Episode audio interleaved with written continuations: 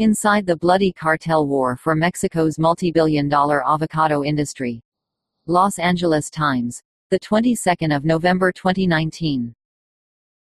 The cartel members showed up in this verdant stretch of western Mexico armed with automatic weapons and chainsaws. Soon they were cutting timber day and night, the crash of falling trees echoing throughout the virgin forest.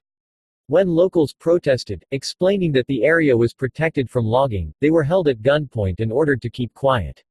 Stealing wood was just a prelude to a more ambitious plan. The newcomers, members of a criminal group called the Viagras, were almost certainly clearing the forest to set up a grow operation.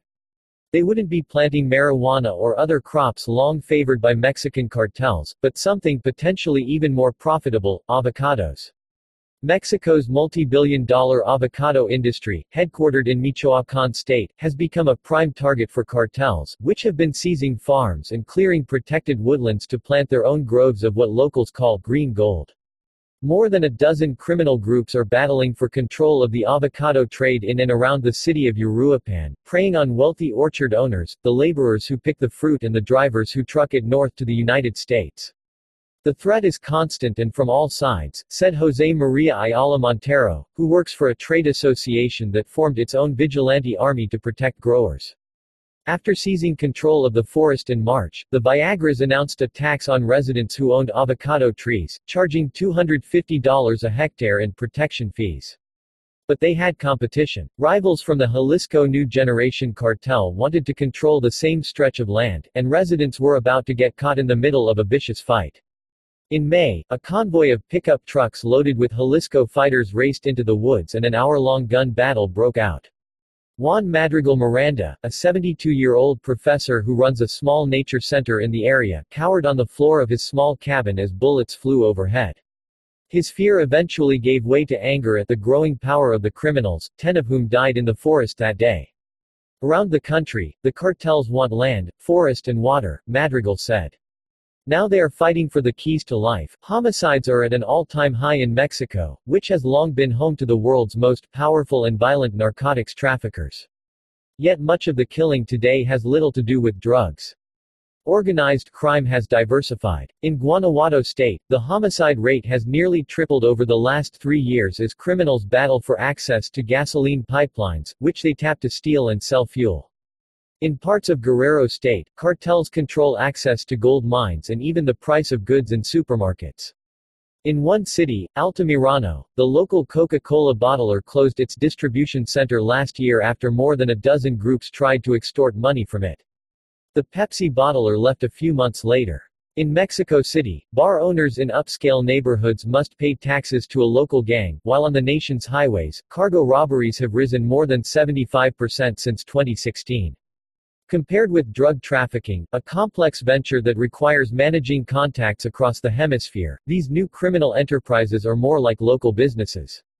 The bar to entry is far lower.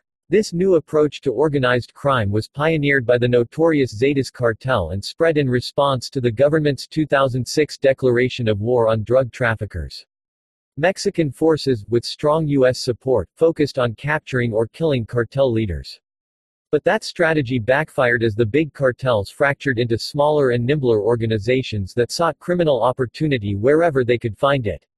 For many of those smaller groups, it's far easier to just prey on local populations, said Falko Ernst, a Mexico-based analyst with the International Crisis Group, which promotes nonviolent solutions to conflicts. It's a myth that it's only about drugs. In Michoacán, where there have been dozens of cartel splits over the last dozen years, organized crime's invasion of the avocado industry is a microcosm of what is happening elsewhere in the country, and a potent illustration of how the government has unintentionally fueled more violence. Many people here now long for the early 1990s, when just one family trafficked drugs through the region and the state was largely at peace. The Valencia family was known as a benevolent force. It built churches, gave money to the sick and averted violence by paying local authorities to ensure easy shipment of marijuana, heroin and cocaine to the United States. But by 2000, trafficking groups from other parts of the country had grown envious of the Valencias, in particular their control of the Lazaro Cardenas seaport on Michoacán's Pacific coast. The Gulf Cartel, based in the eastern state of Tamaulipas, went to battle with the family, sending in its paramilitary force, the Zetas. Formed in the late 1990s by deserters of an elite Mexican army unit, the Zetas embraced a new philosophy when it came to the drug trade. Instead of simply controlling strategic points along drug transport routes, they sought to minimize risk by also commandeering businesses along the routes. In Tamaulipas, that meant taking over the sale of stolen gasoline and the smuggling of migrants. In Michoacan, the Zetas partnered with locals to put the Valencias out of business and then began extorting money from cattle ranchers and lime farmers. The local partners eventually rebelled, denouncing the Zetas as thieving outsiders while also adopting their predatory tactics. In 2006, members of a group that called itself La Familia Michoacana burst into a crowded nightclub in Uruapan and rolled five severed heads onto the dance floor, a message to the Zetas and a turning point for a nation not yet accustomed to such barbarity. The group's methods helped it win control of the state, but they also provoked President Felipe Calderón to send in several thousand troops, the opening salvo in his national fight against cartels. The government strategy failed to end crime and violence in Michoacán, and in some ways only made things worse.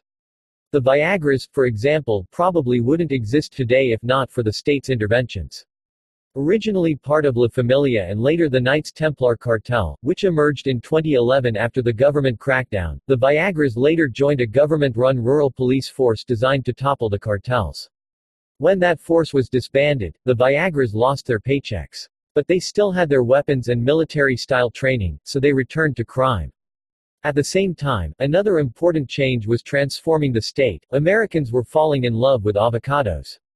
Between 2001 and 2018, average annual U.S. consumption increased from 2 pounds per person to nearly 7.5 pounds. Michoacan, whose plentiful rain, sunshine and rich volcanic soil make it an ideal place to grow the fruit, was uniquely positioned to capitalize on its rising popularity. It is the only state in the country allowed to sell to the United States, which banned avocados from Mexico until 1997 over concerns about pests. As exports of Michoacan avocados boomed, on their way to $2.4 billion last year, luxury housing developments and car dealerships sprang up in Uruapan and elsewhere as huge swaths of forest were cleared to grow more. And the increasing number of criminal groups all wanted a piece of the action. On a recent chilly morning at a large farm a few hours outside Uruapan, dozens of avocado pickers sipped coffee around a crackling fire, preparing for a grueling day. Scaling trees and clipping avocados pays much better than many jobs in Mexico, $60 a day compared with the $5 minimum wage, but it increasingly comes with serious risks. Mako Seja, a slight 28-year-old who spent his childhood in California, said the dozen-man team of pickers that he leads was recently summoned to a farm that turned out to be run by gang members. They came at us with pistols, he said. They forced us to pick for seven hours and didn't pay us. On other occasions, gangs have barred his team from working in order to create a scarcity in supply, which raises the profits for cartel-controlled grows. Before the Valencia family trafficked drugs, it grew avocados, and it is an open secret here that for decades criminals have used avocado farms to launder money. But never have the lower rungs of the industry been so vulnerable, with multiple gangs extorting cash from small-time growers and state officials recording an average of four truckloads of avocados hijacked each day. One driver, who was heaving 45-pound crates of avocados into a tractor-trailer, said that in the last six months he has been held up twice by armed men who forced him to drive to a safe house and unload there. He was too afraid to give his name. They'll come to your house and shoot up your whole family, he said.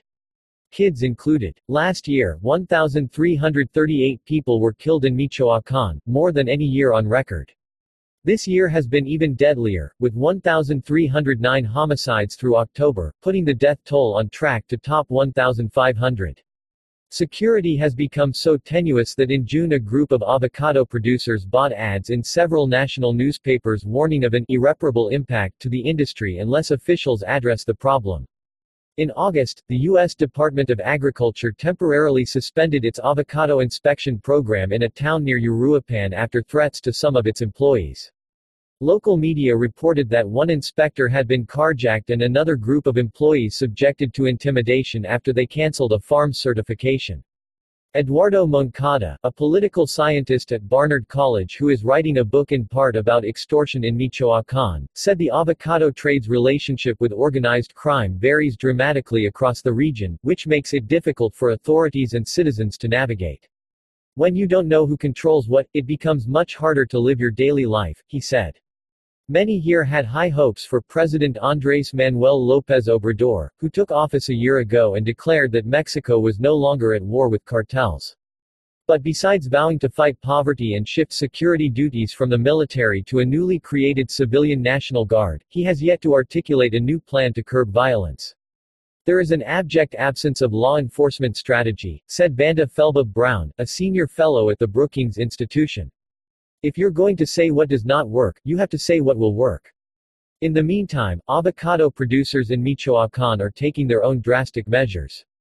After gangsters burned down two major packing plants and kidnapped the 16-year-old son of another prominent packer several years ago, producers in the municipality of Tancitaro, a major avocado hub an hour and a half from Uruapan, rose up. Working with the local Avocado Trade Association, the producers armed their own civilian police force, built guard towers at the entrances to every town and orchestrated a takeover of the municipal government by ensuring that only one mayoral candidate, theirs, was on the ballot. The strategy has been criticized as a dangerous experiment in frontier justice. Yet the government has not intervened, and for now, the efforts appear to be working. It's safe here now, said Diana Flores Murillo, the sister of the 16-year-old who was kidnapped. Now the director of finance at her father's profitable company, she arrives safely to work each day in a shiny red Jeep and new Gucci sneakers. Madrigal, the ecologist, was so angry after war broke out in the woods in May that he went to state authorities to complain about a cartel takeover of the forest. Instead of helping, he said, state police officers broke into his home when he was not there, overturning furniture, stealing gardening tools and leaving him a warning note to stay silent. State police officers did not respond to requests for comment. He fought back by filing a complaint with the state's Human Rights Commission and taking the story to local journalists. The worst case scenario is that they decide I'm making too much noise and they kill me, he said. In the forest, the felling of trees continues. So does the cartel war. One morning in August, residents in Uruapan awoke to a grisly scene. Be a Patriot, read a banner draped from a highway overpass and signed by the Jalisco New Generation Cartel. Kill a Viagra. Dumped nearby were ten corpses, some of which had been dismembered. Nine more bodies hung from the bridge, seven men and two women strung up for the whole town to see. Cecilia Sanchez of the Times Mexico City Bureau contributed to this report.